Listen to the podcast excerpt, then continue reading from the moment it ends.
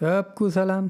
R L آل philosophy کے six episode کو welcome podcast شروع کرنے سے پہلے آپ لوگوں سے ریکویسٹ ہے، ہمارے کام کو جاری رکھنے آپ پیٹری آن اور بائی بائیمیا کافی پہ سپورٹ کر سکتے ہیں۔ دونوں کے لنک آپ کو ڈسکرپشن میں مل جائیں گے۔ ابھی اگر آپ کو ہماری وائس کوالٹی الگ ہی صحیح دکھ رہی، تو وہ اس لیے ہے کیونکہ ہم آپ کے سپورٹ سے ایک ہوم اسٹوڈیو میں انویسٹ کر سکیں اس میں ہمارے تھوڑے قرضے بھی بھر گئے اور uh, سیونگس بھی کم ہو گئے، تو پلیز سپورٹ کرتے رہو۔ یہ ایپیسوڈ سننے سے پہلے آپ یہ دماغ میں رکھو کہ اس میں ہم ایسے بہت ایسے الفاظ یوز کرنے والے ہیں جو شاید سب کو سمجھ میں نہیں آئیں گے۔ اگر آپ کو اس میں کچھ بھی مشکل دکھی تو پلیز ہمارا episode fundamentals of Marxism Marxism کی بنیاد سن لو۔ آج ہم بات کریں گے ایک ایسے انسان کی جو مارکسزم کی سمجھ میں ایک نیا انقلاب لائے، نیا نظریہ لائے۔ مارکسزم خود میں ایک انقلابی سوچ ہے، مگر اس میں تھوڑے اکنامک ڈٹرمنزم مطلب خالی اکنامکس کے حساب سے اپنا کام کرنا ایکسپیکٹیشنز رکھنا، ایسے سختی آ گئی تھی سوچ میں۔ اس کو توڑ کے مارکسزم میں کلچرل انالیسس کی الگ الگ قسم کے طاقت کی سمجھ لانے والے اور مارکسزم میں نئی جان بھرنے والے کا نام تھا انٹونیو گرامشی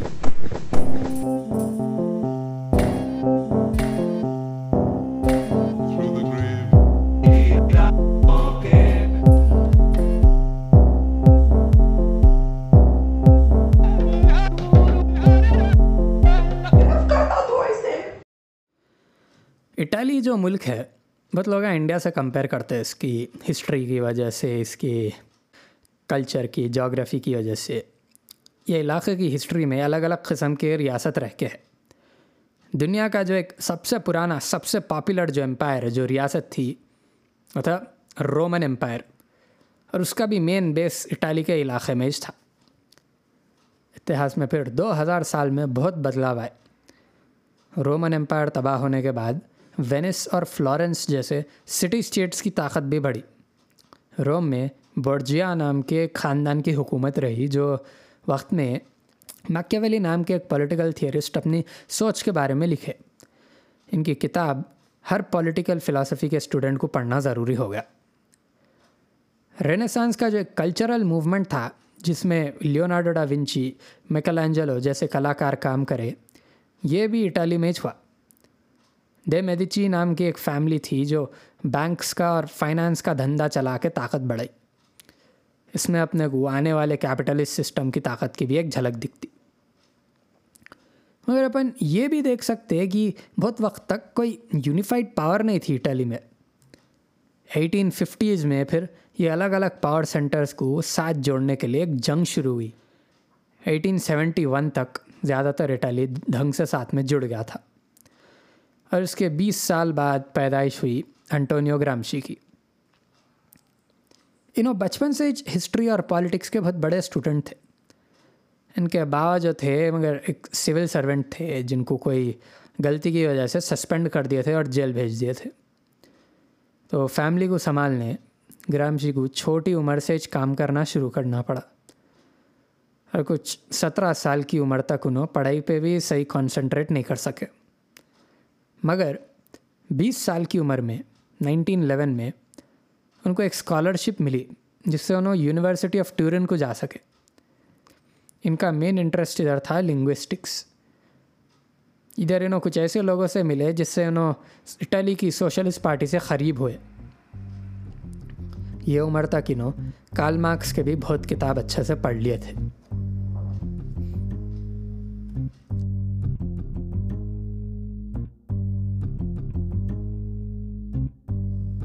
نائنٹین تھرٹین میں Gramsci Italian socialist party join کرے۔ اور یہ وقت میں یورپ کی ہر سوشلسٹ پارٹی میں دو ٹرینڈز تھے۔ ایک لیفٹ ونگ اور ایک رائٹ ونگ۔ آپ سوچیں گے کہ سوشلزم خود ایک لیفٹ ونگ سوچ ہے۔ اس کے اندر اب لیفٹ رائٹ کا کیا مطلب؟ پن یہ سمجھنا کہ سوشلزم اپنے اندر ہی ایک بہت بڑی دنیا ہے۔ اور اس میں صحیح سوسائٹی کے موضوع پہ اگر ہم ایگری بھی کر لیے اس کی طرف کے رستے کے موضوع پہ الگ الگ سوچ نکل سکتے ادھر لیفٹ اور رائٹ کا ڈس ایگریمنٹ یہی سوچ پہ تھا رائٹ تھا ریفارم کا راستہ ہلو ہلو ہے اسٹیٹ کے اندر بدلاؤ لانے کا رستہ اور لیفٹ تھا ایک میگزیملزم ٹوٹل انقلاب کا راستہ یہ سوشلسٹ پارٹی کا رائٹ ونگ جو تھا اس میں لوگ مانتے تھے کہ سوشلزم لانے کے لیے پورا انقلاب لا کے پوری حکومت کو اجاڑنا ضروری نہیں ہے اپن اسٹیٹ کے اندر پارلیمنٹ کے ذریعے الیکشنز لڑ کے پورا اپنے ٹریڈ یونینس کی طاقت بڑھا کے پہنچ بڑھا کے سوشلزم لا سکتے۔ ان لوگوں کی پہنچ زیادہ تر نارتھ اٹلی میں تھی، جدھر اربن اسکلڈ لیبررز زیادہ تھے۔ اور نارتھ اٹلی کے کیپٹلس کے ساتھ ایک قسم کا الائنس بھی تھا ان کا۔ اٹلی کا اسٹرکچر ایسا ہے کہ زیادہ تر طاقت، پیسہ انڈسٹری ڈیولپمنٹ نارتھ میں تھا۔ اور زیادہ تر غریبی اور انڈر ڈیولپڈ حالات ساؤتھ میں تھے۔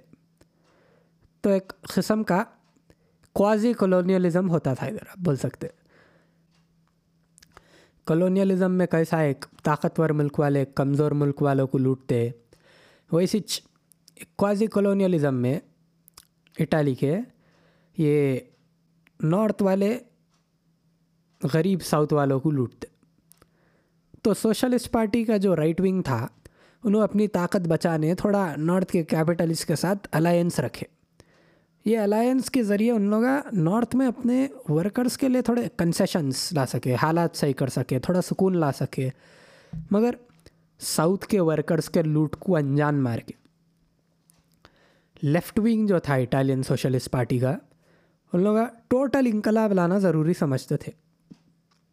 یہ اسٹیٹ یہ پارلیمنٹ محنت کش کے لوٹ پہ چلتی۔ یہ پورا سسٹم ہی لوٹ پہ چلتا۔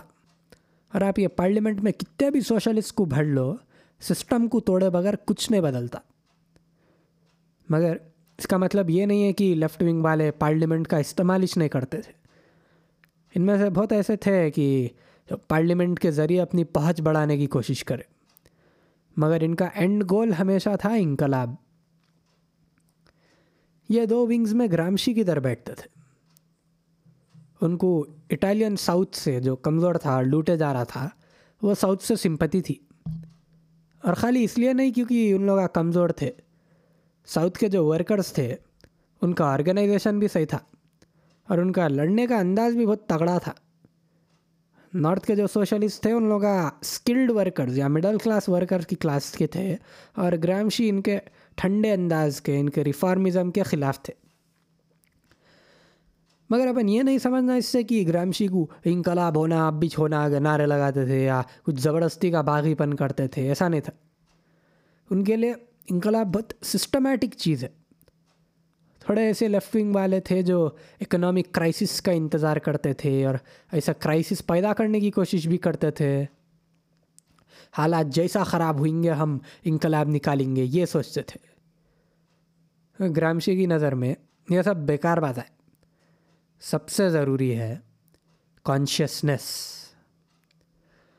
مزدوروں کو ان کے کنڈیشنز کے بارے میں، حالات کے بارے میں مضبوط طور پہ احساس ہونا اور مضبوط طور پہ یہ کنڈیشنز کو بدلنے کا آئیڈیا رہنا۔ اور کون سے ذریعے سے، کون سے ٹھوس اوزاروں سے، کون سے پروڈکشن کے فورسز سے اپن یہ بدلاؤ لا سکتے؟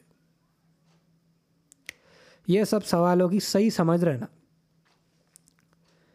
ہم پہلے میٹیریلزم اور آئیڈیالزم کے فرق کے بارے میں بات کرے تھے۔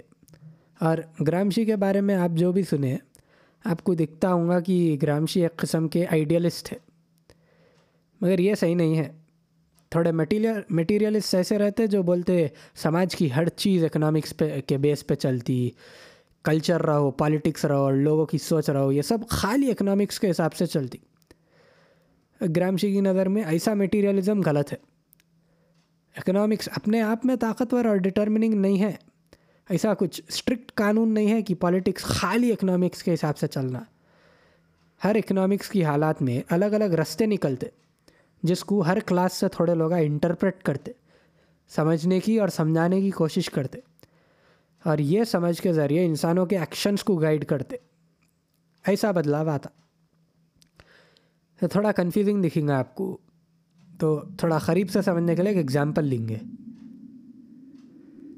نائنٹین ایٹین میں جب امپیریل رشیا میں، جو ملک آج رشیا کے ساتھ ساتھ کچھ بارہ الگ ملک ہے وہ ایک فیوڈل اسٹیٹ تھا۔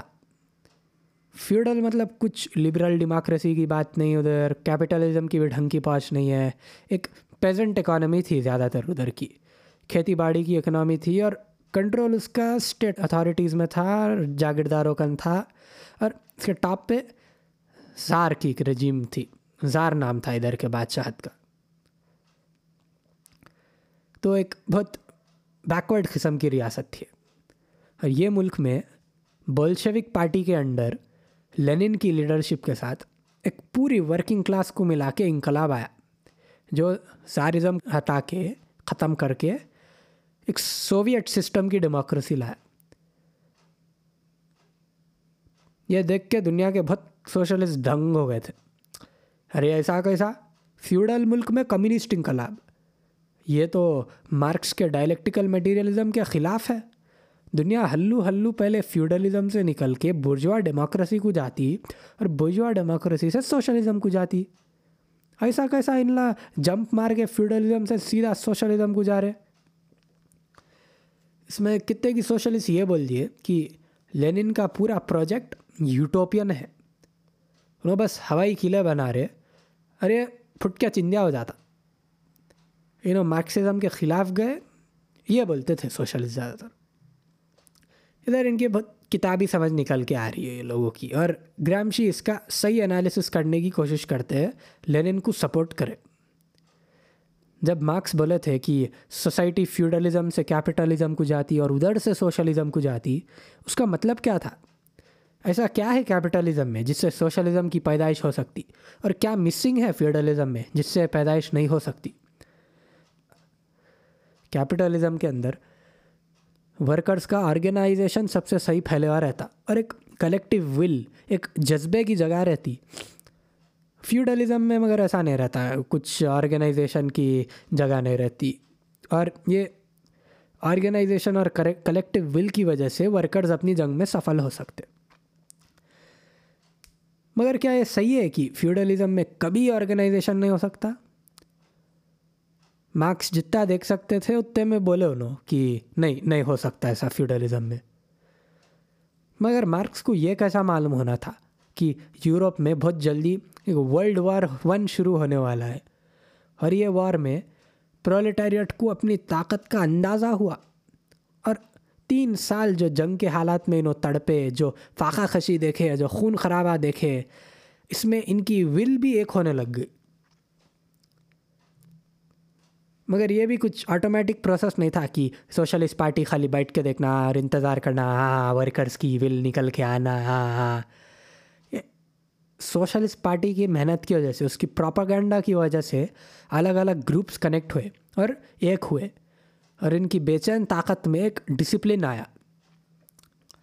ڈسپلن بہت ضروری ورڈ ہے، دیکھو۔ اپن عام زبان میں سمجھتے ہیں کہ ڈسپلن ایک کٹھوڑ چیز ہے، ظلم کا دوسرا نام ہے، جس میں اپنی انڈیویجوالٹی کو، اپنے جذبے کو دبا دیتے اور اپنے کانٹیکس میں صحیح بھی ہے۔ جو ڈسپلن اپنے اسکولوں میں آفسوں میں چلاتے بالا بڑے نہیں کرنا، کپڑے ایسے پہننا، یہ بہت بیکار، بہت سخت اور بے رحم چیز دکھتی۔ یہ برجوا ڈسپلن ہے۔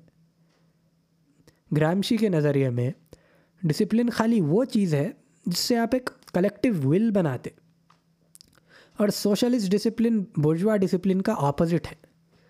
کیسا؟ کیونکہ یہ ڈسپلن آپ کو سوال کرنا سکھاتا۔ اور جو حکمرانہ ہیں ابھی کے، ان کے خلاف اپنی خود کی ول کو پہچاننا سکھاتا۔ اور یہ ول کو اپنے ساتھیوں کے ساتھ جوڑ کے اس پہ ایکشن لینے کی طاقت دیتا۔ گیج ڈسپلن پھیلانے میں بلشوکس بہت سکسیزفل تھے۔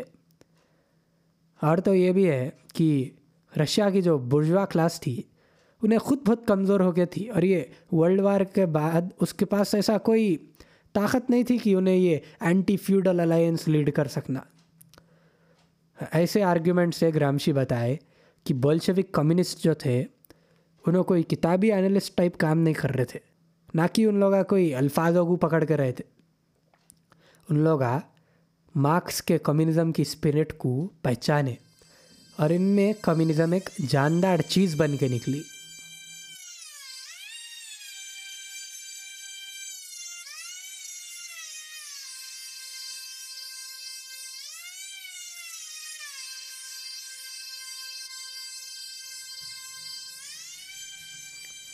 ادھر سے ہم تھوڑی بات کریں گے، گرامشی کی۔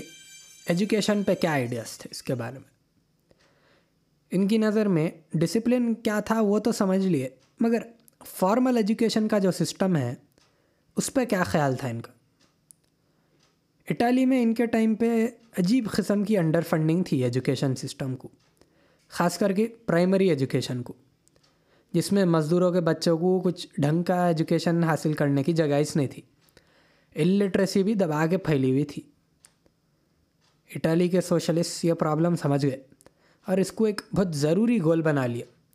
اپنے خود کے ڈے اسکولز اور نائٹ اسکولز شروع کرے اور پارلیمنٹ میں الٹریسی ختم کرنے کے ڈیمانڈا کرے۔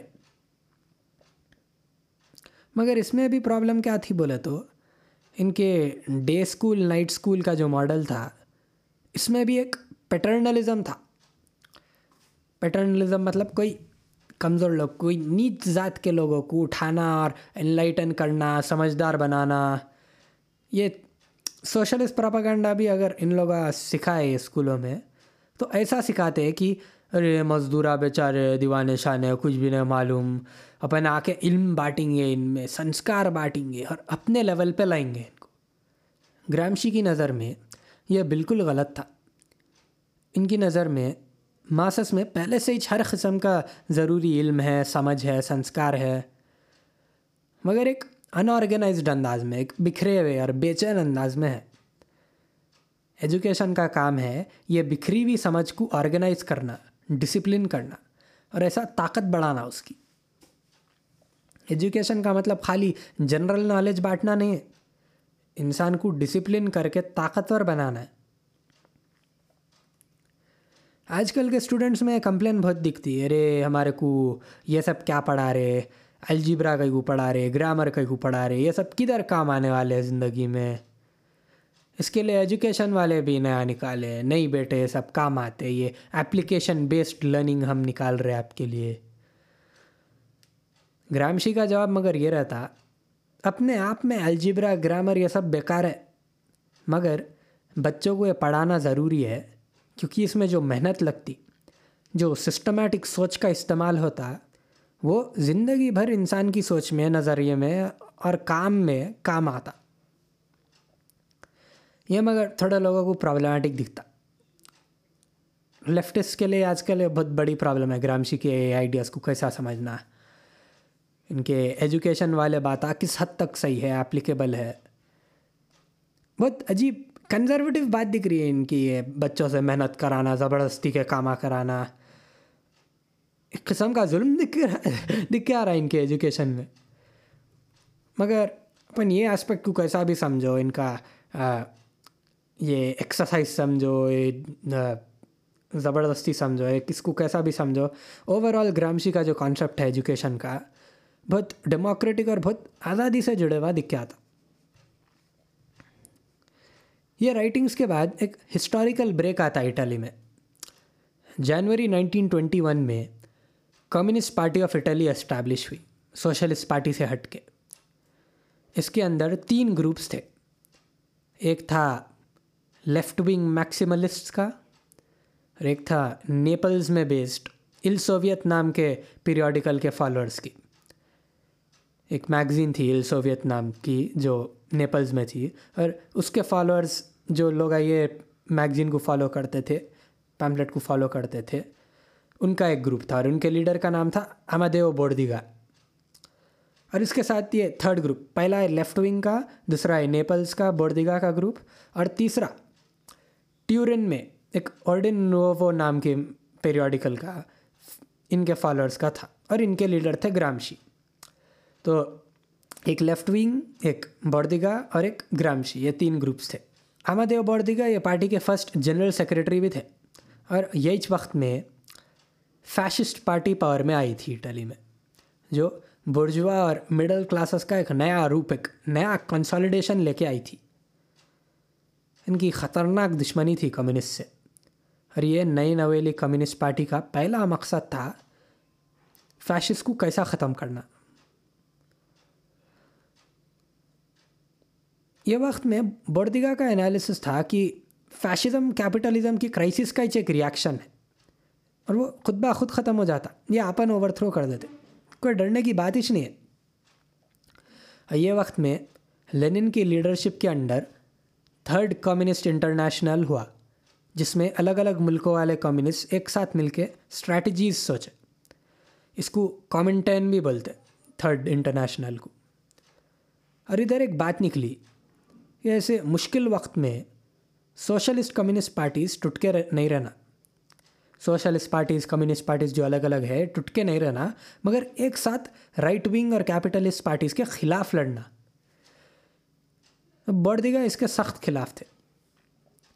ان کی نظر میں ابھی کی کمیونسٹ پارٹی کی ضرورت ایک طاقتور وین گارڈ کی ہے، جو سخت ڈسیزنس لے سکنا اور ممبرس کو لائن میں لا سکنا۔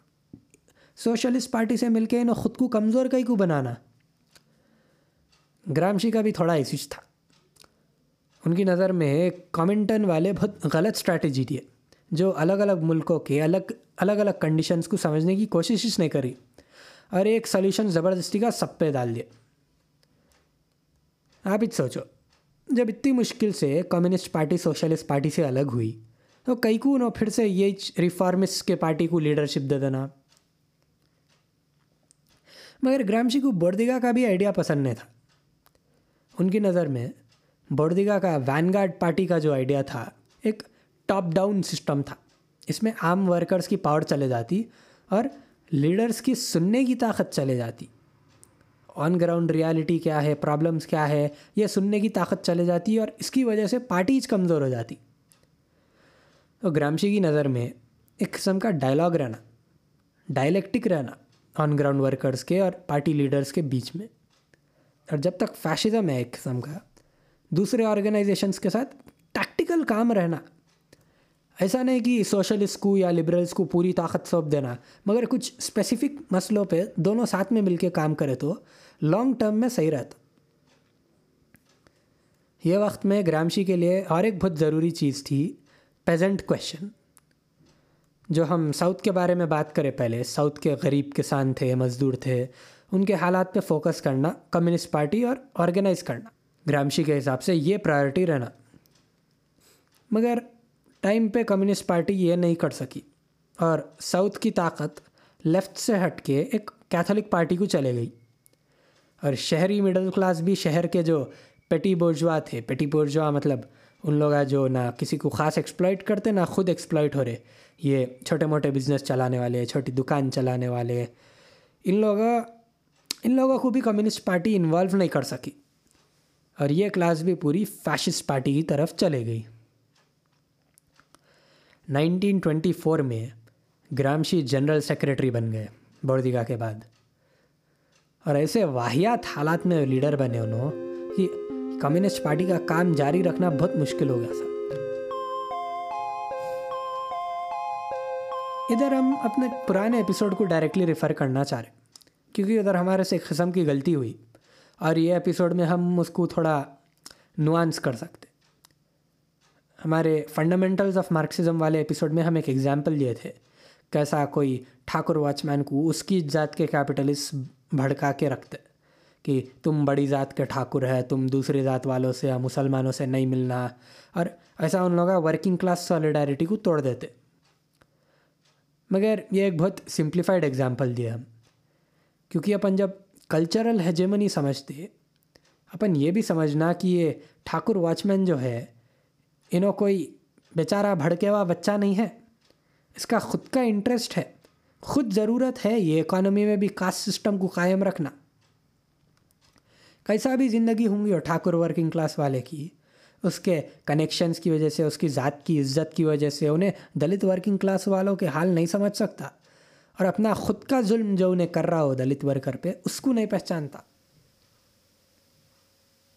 بابا صاحب امبیڈکر جو انڈیا میں سب سے صحیح، سب سے انفلوئنشل انالیسس کرے یہ کاسٹ کانٹرڈکشنس کا، ان کا انداز گرامشی سے بہت ملتے ہوا ہے۔ انڈیا کے کمیونسٹ زیادہ تر بابا صاحب کی اتنی عزت نہیں کرتے اور سمجھنے کی کوشش بھی نہیں کرتے۔ بہت وجہ ہے اس کے بھی۔ کیونکہ امبیڈکر کا انداز اور ان کا فریم ورک لبرل قسم کا تھا۔ ان کی پڑھائی جو امریکہ میں ہوئی اور ان کے سرکمسٹانسز کی وجہ سے ایک لبرل پالیٹکس میں مانتے تھے انہوں۔ مگر جو ان کا فنڈامنٹل پروپوزل تھا کہ سوشل اور کلچرل بدلاؤ اکنامک بدلاؤ سے پہلے آنا اور اس کے بغیر کوئی انقلاب نہیں آتا۔ یہ اپنے کو گرامشی میں بھی دکھتا۔ گرامشی بھی فرانس کا، جرمنی کا انالیسس کرتے ہوئے بولے کہ جو بھی ریولیوشن ہے، ان کا رستہ کتابوں سے، سوچ کے بدلاؤ سے اور انٹلیکچوئل کرٹیسزم سے صاف ہوتا۔ فرینچ ریولیوشن کا اگزامپل لیتے ہوئے بولے انہوں، کیسا اس کے پہلے جو انلائٹنمنٹ آیا، اس کے ذریعے ایک برجوا کانشیسنس ہر کلاس میں پھیلی۔ پہلے تو یہ کانشیسنس بس ایک ایک کلاس میں رہتی تھی، خالی یہ یونیورسٹیز میں رہتی تھی یا انٹلیکچوئلز میں رہتی، مگر یہ ہلو ہلو پاپولر کانشیسنس میں بھی آئی۔ پیمپلیٹس کے ذریعے ناولوں کے ذریعے پلیز کے، ناٹکوں کے ذریعے۔ ایسا کلچرل ڈسیمینیشن سے برجوا کانشیسنس پوری سوسائٹی میں بس گئی اور فرینچ ریولیوشن جیسے انقلاب کے لیے رستہ بنا۔ امبیڈکر بھی انائلیشن آف کاسٹ میں ایسی چنالسس دے کے بولے، یہ اسلام کے جو خلافت کی پولیٹیکل اکنامک طاقت تھی، وہ حضرت محمد کے دیے ہوئے کلچرل اور سوشل ریفارم کی وجہ سے آئی۔ چندر گپت کا بھی جو امپائر بنا، وہ گوتم بدھ کی سوشل اور کلچرل انقلاب سے کے بغیر نہیں آ سکتا تھا۔ شیواجی کا بھی جو مراٹھا امپائر شروع ہوا، اس کے لیے رستہ بنا مراٹھی سنتوں کی سیکھ کی وجہ سے۔ مگر ان کے انداز اور آئیڈیاز اتنے سیم ہوتے ہوئے بھی، امبیدکر میں اپنے کو ایسا ڈیٹیلڈ کلاس انالیسس نہیں دکھتا جیسا گرامشی میں تھا، کیونکہ ان کی لڑائی، ان کی پرائرٹیز الگ تھے۔ انہوں انائلیشن آف کاسٹ میں یہ بھی بولے تھے کہ جو مارکس کا سلوگن ہے workers of the world unite یہ انڈیا میں اپلیکیبل نہیں ہے۔ کیونکہ ہر ورکر کو ورکر کی پہچان سے پہلے اپنی ذات کی پہچان پیاری ہے۔ اور اپن جب تک کاسٹ سسٹم کو ختم نہیں کر سکتے، کوئی یونٹی کی بات ہی نہیں کر سکتے۔ ایک حد تک بہت صحیح بات کرے انہوں مگر غلطی ان کی یہ ہے کہ کاسٹ انالیسس کرنے میں انہوں ایک قسم کا انڈین ایکسیپشنلزم کر رہے۔ کاسٹ بالکل بہت خطرناک رکاوٹ ہے ورکرز یونٹی کے لیے۔ مگر مارکس جب بولے workers of the world unite تو ایسا بالکل نہیں تھا کہ نو یہ ایک نعرہ بول دینے سے آٹومیٹکلی سب ورکر ایک ہو جاتے، اصل دشمن کو پہچان لیتے، انقلاب لاتے۔ ہر سوسائٹی میں ورکنگ کلاس میں بھی الگ الگ گروپس رہتے جو ایک دوسرے کے خلاف رہتے۔ اور ان کو ساتھ میں لانا ایک بہت لمبا اور بہت محنت کا کام رہتا ہر ریجن کی پارٹی کے لیے۔ کرامشی کے کانٹیکس میں اپن دیکھے تو اٹالی میں ہزاروں کانٹرڈکشنس تھے ورکنگ گروپس کے اندر۔ یہ نارتھ اٹالی میں ایک انڈسٹریل پرولیٹریٹ تھے، ساؤتھ میں الگ الگ پیزنٹ کلاسز، الگ الگ کسان، جن کے اندر بھی rich peasant, middle peasant, small peasant اور ان کے نیچے بھی لینڈ لیس لیبرر تھے۔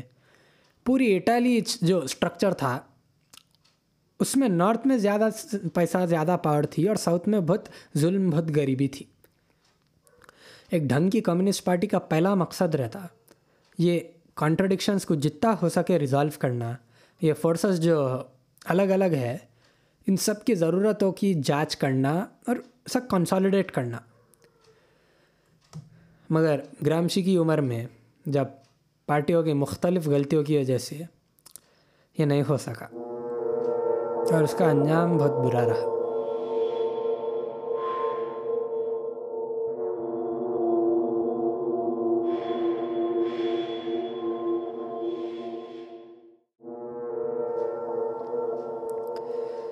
فیشزم جو الفاظ ہے آج کل بہت سننے میں آتا۔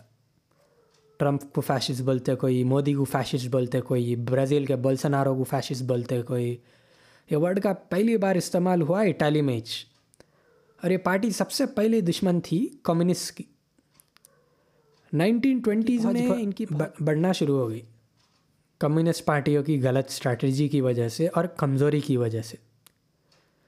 فیشسٹ پارٹی کے لیڈر کا نام تھا بینیٹو مسولینی اور ان کی حکومت کے پہلے وکٹم ایک حساب سے تھے اینٹونیو گرامشی۔ انقلابی لوگوں کی اور جیل کی الگ ہی کہانی ہے بھائی۔ بھگت سنگھ کا بھی ہم دیکھے، ان کے خطرناک جیل نوٹ بکس میں ایسا انالیسس، ایسی سوچ نکل کے پہنچی اپنے کو آج بھی۔ اور میلکم ایکس کا بھی دیکھیں گے اپن کسی دن فیوچر میں۔ جیل میں اپنی پڑھائی شروع کرے، جس کی وجہ سے انہوں خطرناک انٹلیکچوئل اور انقلابی بن سکے۔ اور اب اپن دیکھ رہے اینٹونیو گرامشی، جنہوں پانچ سال جیل میں رہے اور ادھر لکھے اپنی پریزن نوٹ بکس، جو آج تک کمیونزم کے لیے ایک نان نیگوشیبل ٹیکسٹ بن کے ہے۔ جیل میں جب انہوں لینڈ ہوئے تو سمجھ میں آ گیا کہ اٹالی کا ماحول اور قسم سے پورے یورپ کا ماحول خطرناک بدل گیا تھا۔ اور یہ نئے ماحول میں نئے انالیسس کی ضرورت تھی۔ آج تک کے مارکسس جو تھے اکنامکس پہ فوکس کرے اکنامکس کی پڑھائی میں سب سے طاقتور رہے نو ڈاؤٹ مگر یہ بس نہیں تھا۔ اس لیے گرامشی کا نیا فوکس بنا۔ کلچر اور آئیڈیالوجی پہ ریسرچ کرنا۔ اس میں ہم تھوڑے ورڈس پکڑیں گے اب۔ ہیجمنی ایک بار پہلے بھی بول دیا ہم کلچرل ہیجمنی اب ہیجمنی ایک بہت ضروری ورڈ ہے۔ ہیجمنی وہ ترکیب ہے جس سے کوئی ایک کلاس گروپ اپنی اپنی حکومت جماتی ایک ٹوٹلائزنگ انداز میں۔ اکنامک بیس کی سمجھ تو ہر مارکسسٹ کو رہتی۔ اور یہ بھی معلوم رہے کہ اکنامک نیوکلیس کے کنٹرول سے اور یہ بھی معلوم ہے کہ اکنامک نیوکلیس کے کنٹرول سے کوئی بھی کلاس اپنی طاقت رکھتی۔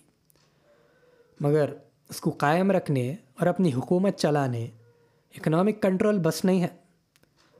اس کے ساتھ ساتھ کلچرل مورل اور آئیڈیالوجیکل لیڈرشپ بھی ہونا نا۔ جو بھی ہیجمن ہے، اس کو بس اکنامکس پہ نہیں، سنسکار اور سوچ پہ بھی حکومت ہونا۔ خالی زبردستی سے نہیں، جو سبجیکٹس ہے جو عوام ہے ان کی اجازت سے حکم چلانا ہے۔ کوئرجن اور کنسنٹ زبردستی اور اجازت، دونوں کا استعمال کرتے حکمران۔ ہیجمنی کا کانسیپٹ سمجھنے، یہ بھی سمجھنا ضروری ہے کہ اس کی ایکسرسائز کون کر رہے؟ کوئی ایک کلاس کرتی ہے آبویسلی مگر کلاس سے زیادہ ایکوریٹ ورڈ ادھر ہو سکتا۔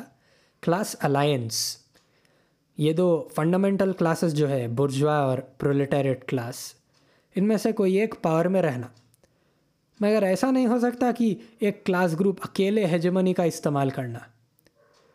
یہ ایک فنڈامنٹل گروپ کا الگ الگ گروپس کے ساتھ ایک الائنس بھی ہونا پڑتا۔ مثال کے طور پہ گرامشی جی یہ بولے تھے کہ اگر پرولیٹیریٹ ایک رولنگ کلاس بننا چاہ رہی تو اس کو ایک وقت کے لیے اپنے اکنامک سیلف انٹرسٹ ہٹانا پڑتا اور غریب کسانوں کا سپورٹ جیتنا پڑتا۔ اس میں مین کلاس گروپ تو پرولیٹاریٹچ ہے، مگر یہ الائنس کے بغیر کچھ ہیجمنی کی باتش نہیں آتی۔ تھوڑے لوگ ایسا بھی سمجھتے کہ ہیجمنی مطلب ڈکٹیٹرشپ ڈکٹیٹرشپ مطلب ظلم۔ تو چاہے برجوا ہیجمنی رہو یا پرولیٹیریٹ ہیجمنی رہو، بنیادی طور پہ تو دونوں ایک ہی ہے اس کو گرامشی کیا جواب دیا؟ ایسا ضروری نہیں ہے کہ ہیجمنی ہمیشہ ایک ہتھیار ہے جس سے طاقتور کمزور پہ قبضہ جماتے۔ سبالٹن کلاسز جو کلاسز کے پاس طاقت نہیں ہو کے ہے ان لوگوں کے لیے ہیجمنی ایک ایکسپریشن ہے۔ ان لوگوں کی چاہت کا اظہار ہے۔ ان ان لوگوں کی گورنمنٹ چلانے کی سیکھ کی چاہت کا اظہار ہے۔ اب نیکسٹ ورڈ جو اپن دیکھیں گے وہ ہے ہسٹوریکل بلاک اس کو سمجھنے کے لیے اپن مارکسزم کا بیس سپر اسٹرکچر ماڈل اور قریب سے دیکھنا۔ اکنامزم کی سمجھ میں دنیا کے جو بھی ٹھوس پروڈکٹیو چیزیں ہے جیسے قدرت ہے ٹیکنالوجی ہے، یہ سب چیزیں بیس ہے۔ اور اس سے نکل کے انسانوں کی زبان، سنسکار جینڈر ایسے چیزوں کی سمجھ نکل کے آتی۔ گرامشی مگر یہ سمجھ میں نہیں مانتے، ان کی نظر میں یہ بیس سپر اسٹرکچر اوپر نیچے کا ماڈل بہت کمزور ہے۔ ان کی سمجھ میں بیس اور سپر اسٹرکچر میں ایک ڈائلیکٹیکل یونٹی ہے۔ دونوں ایک دوسرے کو انفلوئنس کرتے۔ اور تھیوری پریکٹس انٹلیکچوئلز ماسس یہ سب چیزیں اصل میں ایک ہی ہے اور ان میں کچھ اوپر نیچے نہیں ہے یہ سمجھ کو، یہ آرگنائزیشن کے انداز کو انہوں نام دیے ہسٹوریکل بلاک اب ہم تھوڑی بات کریں گے اسٹریٹجی اور ٹیکٹکس کے بارے میں۔ گرامشی کی سمجھ میں کوئی بھی انقلاب میں یہ یا پھر جنرل دو کلاسز کے بیچ میں جو لڑائی ہوتی، اس کے کیا روپ رہتے؟ کیسے انداز میں کوئی بھی پارٹی یا گروپ لڑتی، کیسے کنڈیشنز میں لڑتی؟ ان کی ریسنٹ کمیونسٹ پارٹی کی ہار کے بعد اور فیشسٹ پارٹی کی جیت کے بعد یہ سوچنا اسٹریٹجیز کو بارے میں سوچنا، انہوں بہت ضروری سمجھے گرامشی کی نظر میں دو مین قسم کے لڑائیاں رہتے۔ ایک وار آف منوور اور ایک وار آف پوزیشن یہ دونوں بھی ٹرمز جو ہے ورلڈ وار ون کے دنوں سے آئے تھے۔ پہلا جو ہے وار آف منوور مطلب چال کی جنگ۔ وہ قسم کی لڑائی ہوتی جس میں آپ سیدھا سیدھا چلتے رہتے اور زبردست حملے پہ حملہ کرتے اور زیادہ سے زیادہ زمین اپنے قبضے میں لانے کی کوشش کرتے۔ وار آف پوزیشن مطلب بیٹھی جگہ جنگ۔ ٹرینچ وارفیئر کے نام سے آتا ہے اس کا۔ جیسا فوجی اپنے بیس میں گڈھے کھود کے اپنے پورے سپلائیز ایک جگہ کر کے ایک قسم کی ڈیفینسو لڑائی جو لڑتے اس کو وار آف پوزیشن بولتے۔ میں ایسا ضروری نہیں ہے کہ کوئی ایک کلاس کی لڑائی ہمیشہ ایک ہی انداز میں رہنا۔ لینن خود وار آف منوور کے ذریعے رشیا میں زارس کو ہٹائے۔ مگر پھر بولے کہ جو رشیا میں war of manoeuvre frontal war کام کرا، وہ اب یورپ میں نہیں چل سکتا۔ ویسٹ کے کمیونسٹ کو ابھی پہلے اپنا بیس صحیح کرنا ضروری تھا اور اس کے لیے وار آف پوزیشن کا انداز ضروری ہے یہ وار آف پوزیشن جو ہے اس میں ہیجمنی کا بھی ایک کانسیپٹ نکل کے آتا پھر سے کیسا کلاس الائنسز بنانا سب سے ولنربل سب سے کمزور گروپ جن کی طاقت کو ڈسپلن سے نکال سکتے ان کو پہچاننا اور ایک کرنا یہ سب کامہ کرنا وار آف پوزیشن ہی ہے ایسا بھی نہیں ہے کہ وار آف پوزیشن خالی ایک انقلابی انداز، خالی ورکنگ کلاس میں استعمال آنے والی چیز ہے۔ گرامشی کی نظر میں رائٹ ونگ آئیڈیالوجی والے، پرانے فورسز والے بھی وار آف پوزیشن لڑتے اور جب ان لوگ یہ کرتے اس کو پیسو ریولیوشن بولتے۔ جب ورکرز کی لڑائی وار آف منوور کی ہے، آگے چلتے جانے کی ہے، تو ایک جگہ بنے ہوئے رہنے کی لڑائی اور یہ پوزیشن کو مضبوط بنانے کی لڑائی برجوا کلاس کی ہو جاتی۔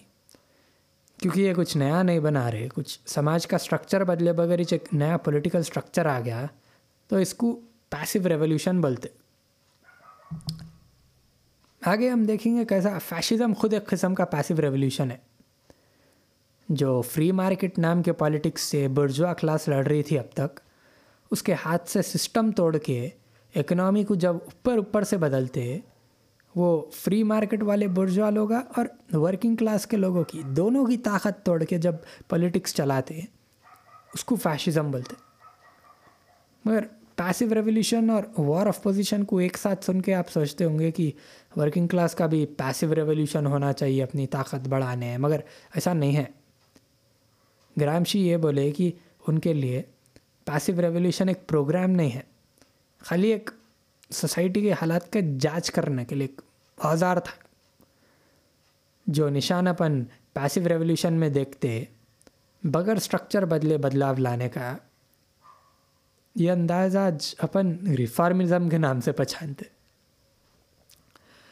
یہ war of position war of manoeuvre کے جو کانسیپٹس ہے، جو پاور سے جڑے ہوئے ہیں، ان کو اپن اور ڈیپ میں سمجھنے، گرامشی کے ایک بڑے انفلوئنس کو اور قریب سے دیکھنا۔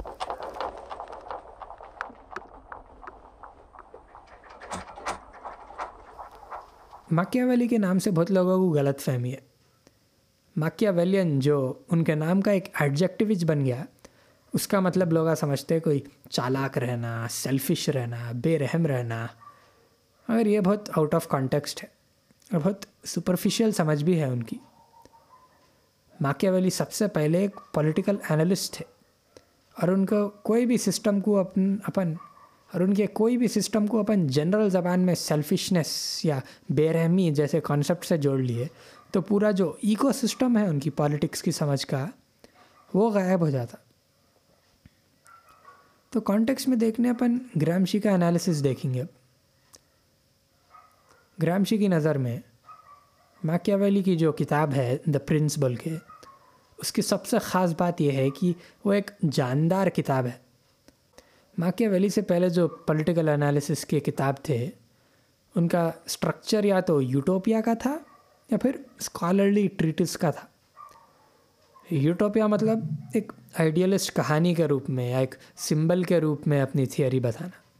جیسے تھامس ہابس کی لیوایتھن کتاب ہے۔ اس میں انہوں لیوایتھن جو ایک ڈائناسار کے قسم کا جانور ہے، اس کو سمبل لے کے اپنے اسٹیٹ کی تھیوری سمجھاتے۔ کیسا سماج کی یونٹی، ایسے طاقتور جانور جیسے لیڈر سے مضبوط رہنا۔ ان کے آئیڈیا اگر نہیں مانے تو ابھی جو انہوں سمبل کا استعمال کرے، جو لیوایتھن جانور کا اگزامپل لے کے آئیڈیل سوسائٹی کی بات کرے، اس کو یوٹوپیا بولتے ہیں انداز کو۔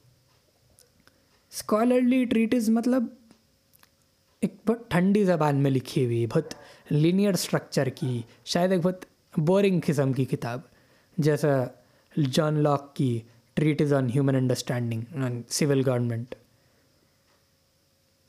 یہ دونوں فارمز میں ایک قسم کا ٹھنڈا پن ہے ایک ڈٹیچمنٹ ہے دوری ہے جیتے جاتے لوگوں کی زندگیوں سے اور زندہ سمجھ سے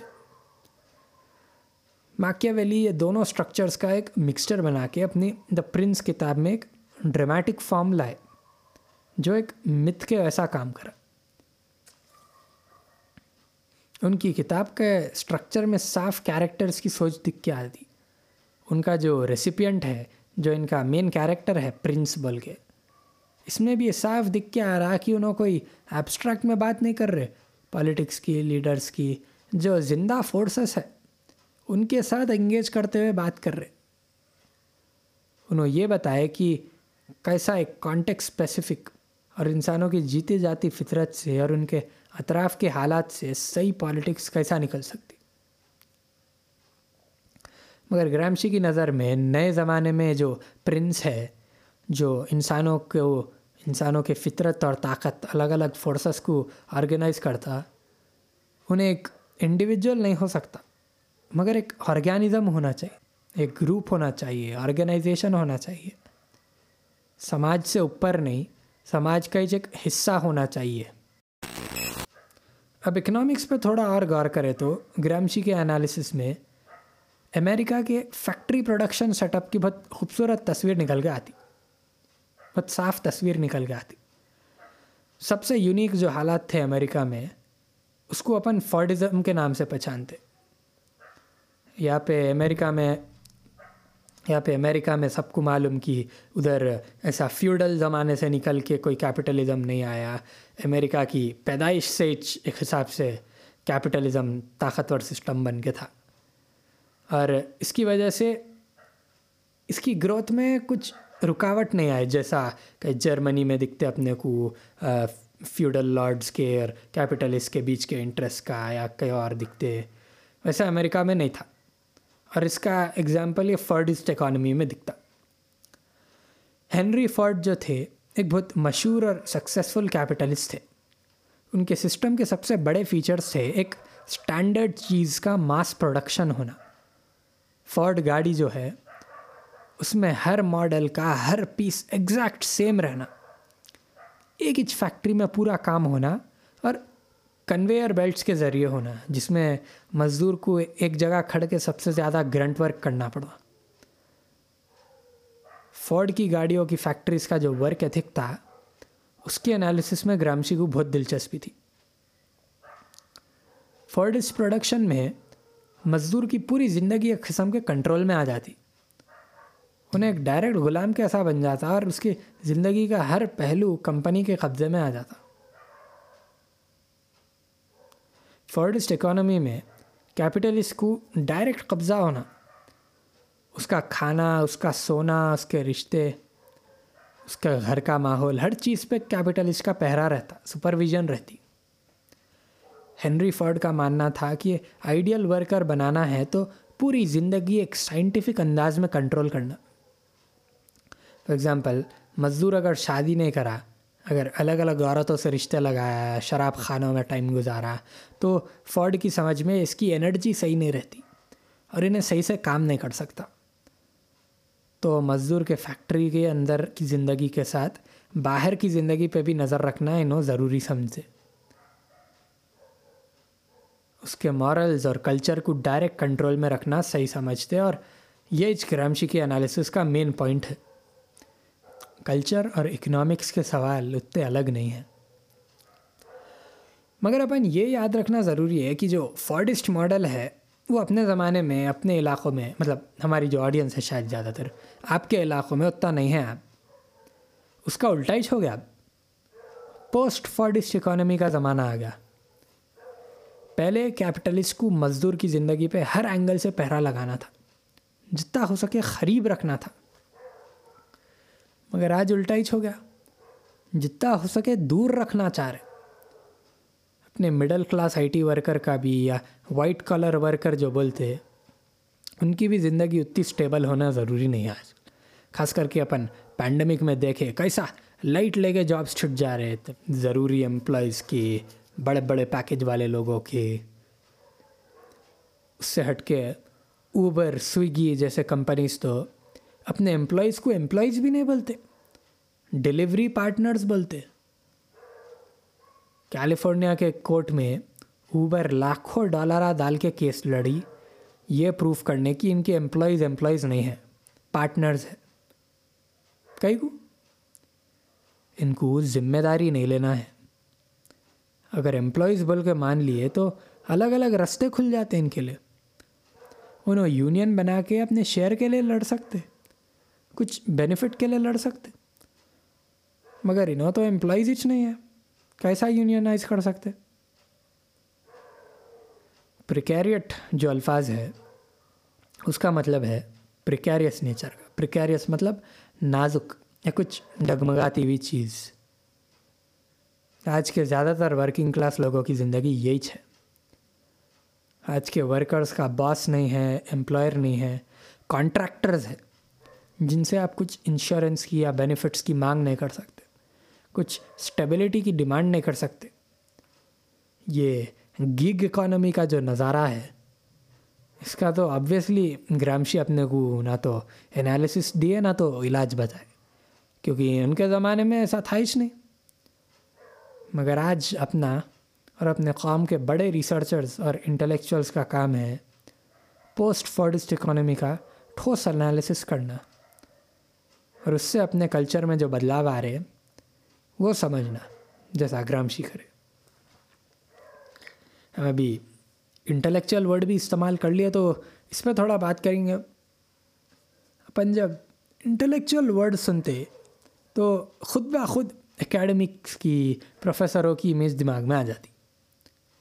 گرامشی کی سمجھ میں انٹلیکچوئل کیا ہے، سمجھنا ہے، تو یہ امیج سے دور ہو جا گرامشی کی نظر میں ہر وہ انسان جو آرگنائزیشن کا کام کر رہا وہ انٹلیکچوئل ہے اور یہ انٹلیکچوئل بھی مگر ایک پکی کیٹیگری نہیں ہے اس میں بھی الگ الگ قسم کے لوگ الگ الگ انٹرسٹ والے الگ الگ قسم کی طاقت والے الگ الگ قسم کی پیدائش والے لوگ ملتے جو لوگوں سے کوئی بھی گروپ میں ہوموجینٹی آتی ان کو انٹلیکچوئل بولتے ہوموجینٹی مطلب ایک ایکتا کی یونٹی کی اور یونیکنیس کی فیلنگ اپنے گروپ کا فنکشن اپنے گروپ کے فنکشن کا، اس کے کام کا، مقصد کا جو احساس دلاتے، وہ انٹلیکچوئل ہوتے گروپ کے۔ اور انٹلیکچوئل بھی دو قسم کے ہوتے زیادہ تر۔ ایک آرگینک انٹلیکچوئل جو خود بخود ایک گروپ کے اندر سے ہی نکلتے۔ ایک مزدور اگر پولیٹیکل ایکٹیوسٹ بنا تو انہیں آرگینک انٹلیکچوئل ہے۔ اس سے ہٹ کے ٹریڈیشنل انٹلیکچوئل ہو سکتے۔ وہ ہوتے ہیں جن کے کلاس گروپ تھوڑا آؤٹ ڈیٹڈ ہو گیا، پرانا ہو گیا۔ تو اب انہوں اپنی مرضی سے کوئی نئے فنڈامنٹل کلاس کے ساتھ مل سکتے۔ جیسے اٹالی میں ایچ پریسٹس جو تھے، مذہبی لیڈر جو تھے، ان کے اپنے آپ، ان کا اپنے آپ میں زور نہیں بچا تھا۔ تو انہوں یا تو نئے بورجوا کنزرویٹو بلاک کے ساتھ جڑ سکتے، یا پھر مزدوروں کے انقلابی بلاک کے ساتھ جڑ سکتے۔ یہ ہے ٹریڈیشنل انٹلیکچوئل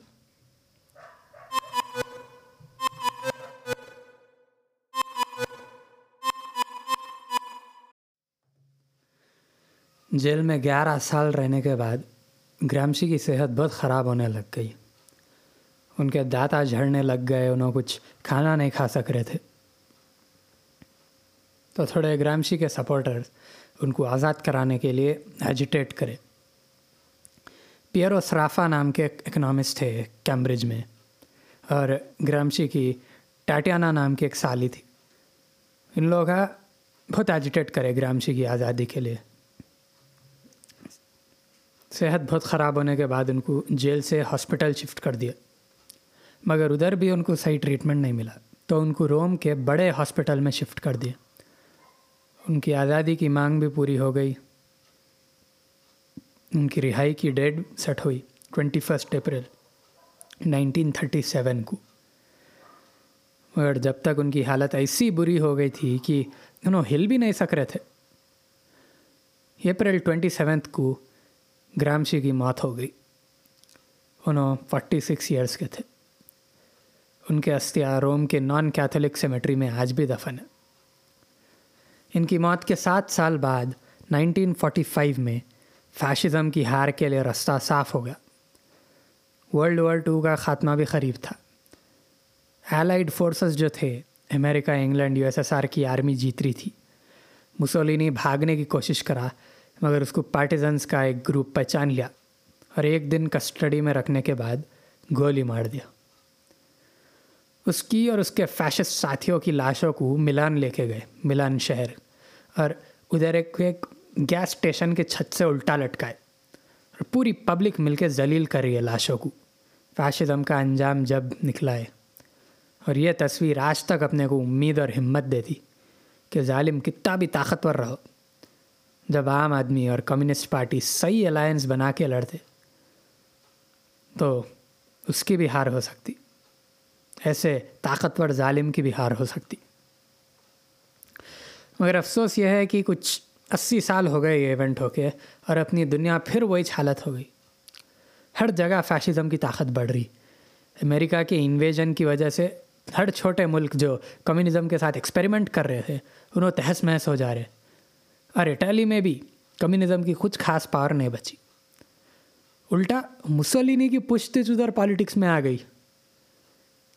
اس کو ہرانے ہمارے کو نئے انداز اور نئے رستوں کی تلاش جاری رکھنا ہے۔ اٹالی میں ایک بہت مشہور آٹونومزم نام کا موومنٹ تھا پھر، جن کے کچھ بڑے انٹلیکچوئلس تھے، Antonio Negri, Michael Hardt, Franco Berardi, اور ان کی آئیڈیالوجی ذرا پوسٹ ماڈرن فلاسفی سے بھی جڑی ہوئی ہے۔ ان کی فلاسفیکل گراؤنڈنگ اسپنوزا اور ڈیلائز جیسے لوگوں کی سوچ میں ہے، جو ان سب میں ہمارے کو پرسنلی بہت دلچسپی ہے۔ اور آوار لال کا جو کانسیپٹ ہے اس سے بھی بہت ملتے جلتے ہیں ان کی فلاسفیز تو تھوڑا اور پڑھنے کے بعد ہم ان پہ بھی ایک ایپیسوڈ بنائیں گے۔ اور یہ آٹونامزم کو اور یہ آٹونامزم کو گرامشی سے ریلیٹ کرتے ہوئے اور ہندوستان کے کنڈیشن سے ریلیٹ کرتے ہوئے بات کریں گے۔ ابھی کے لیے ہمارا پوڈ کاسٹ ختم ہوتا۔ ہے اگر آپ گرامشی کے بارے میں اور پڑھنا چاہ رہے تو ڈیوڈ فوگاکس کی ایڈیٹڈ کتاب دی انٹونیو گرامشی ریڈر پڑھ سکتے اس میں ایک کرونولوجیکل انداز میں گرامشی کی ہر رائٹنگ ہر رائٹنگ سے چھوٹے چھوٹے ایکسیپٹ ملتے ہیں اور ہر میجر ٹاپک کور ہوتی اس میں۔ اس سے آگے پڑھنا چاہے تو ان کی پریزنٹ نوٹ بک سچ پڑھ لو، کچھ تین والیومز ہے اور ہر والیوم کچھ دو سو پیجز کا ہے مین ٹیکسٹ اور کچھ کرٹیکل پڑھنا چاہ رہے تو ایک کتاب ہے جو ہم ہم ابھی تک پڑھے نہیں مگر پڑھنا چاہ رہے۔ اس کا نام ہے political philosophies of Antonio Gramsci and B R Ambedkar اس میں کچھ فورٹین ایسیز ہے جو سبالٹن فلاسفی کے الگ الگ کانٹیکس میں بات کرتے گرامشی اور امبیدکر کے فلاسفیز کو دماغ میں رکھتے ہوئے ہمارا نیکسٹ ایپیسوڈ شاید میلکم ایکس پہ رہیں گا اور ہم ایک اسلام ان انڈیا پہ بھی ایپیسوڈ بنانا چاہ رہے اور ایک جینڈر اور کوئر تھیری پہ بھی بنانا چاہ رہے تو ہم پوری کوشش کریں گے کہ یہ نیکسٹ ایپیسوڈ میں دیری نہ ہونا۔ Thank you so much for listening آپ کو یہ ایپیسوڈ پسند آیا تو پلیز ہمارے کو بائی می یا کافی پہ یا پیٹریون پہ سپورٹ کر سکتے ممبر بن کے۔ آپ ہمارے ڈسکارڈ بھی جوائن کر سکتے ہو۔ ادھر ہمارا، آپ ہمارا ڈسکارڈ سرور بھی جوائن کر سکتے جدھر ہمارے گانے اور ہمارے پوڈ کاسٹ ایپیسوڈس کے ہائی کوالٹی فائلز مل سکتے آپ کو پلیز سپورٹ کرو۔ کچھ فیڈ بیک دینا ہے تو یہی ڈسکاٹ پہ کچھ بولو یا ہمارے کو پرسنلی انسٹاگرام پہ بھی بولو۔ ہمارا انسٹاگرام کا ہینڈل ہے at the rate hemlock hating goth H E M L O C K H A T I N G underscore G O T H Gramsci کی سوچ میں اور آپ کو جو ضروری سمجھ میں آئے وہ تھیوری میں تحقیق کرتے رہو۔ تین الفاظ یاد رکھو۔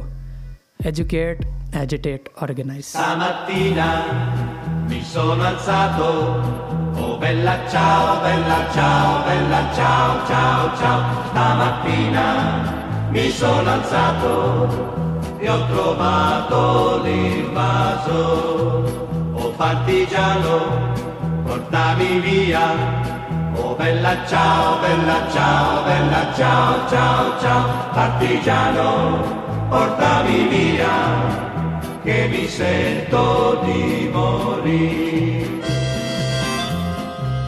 E se io muoio da partigiano, oh bella ciao, bella ciao, bella ciao, ciao, ciao. E se muoio da partigiano, tu mi devi seppellire e seppellire lassù in montagna. Oh bella ciao, bella ciao, bella ciao, ciao, ciao, seppellire lassù in montagna, sotto l'ombra di un bel fior.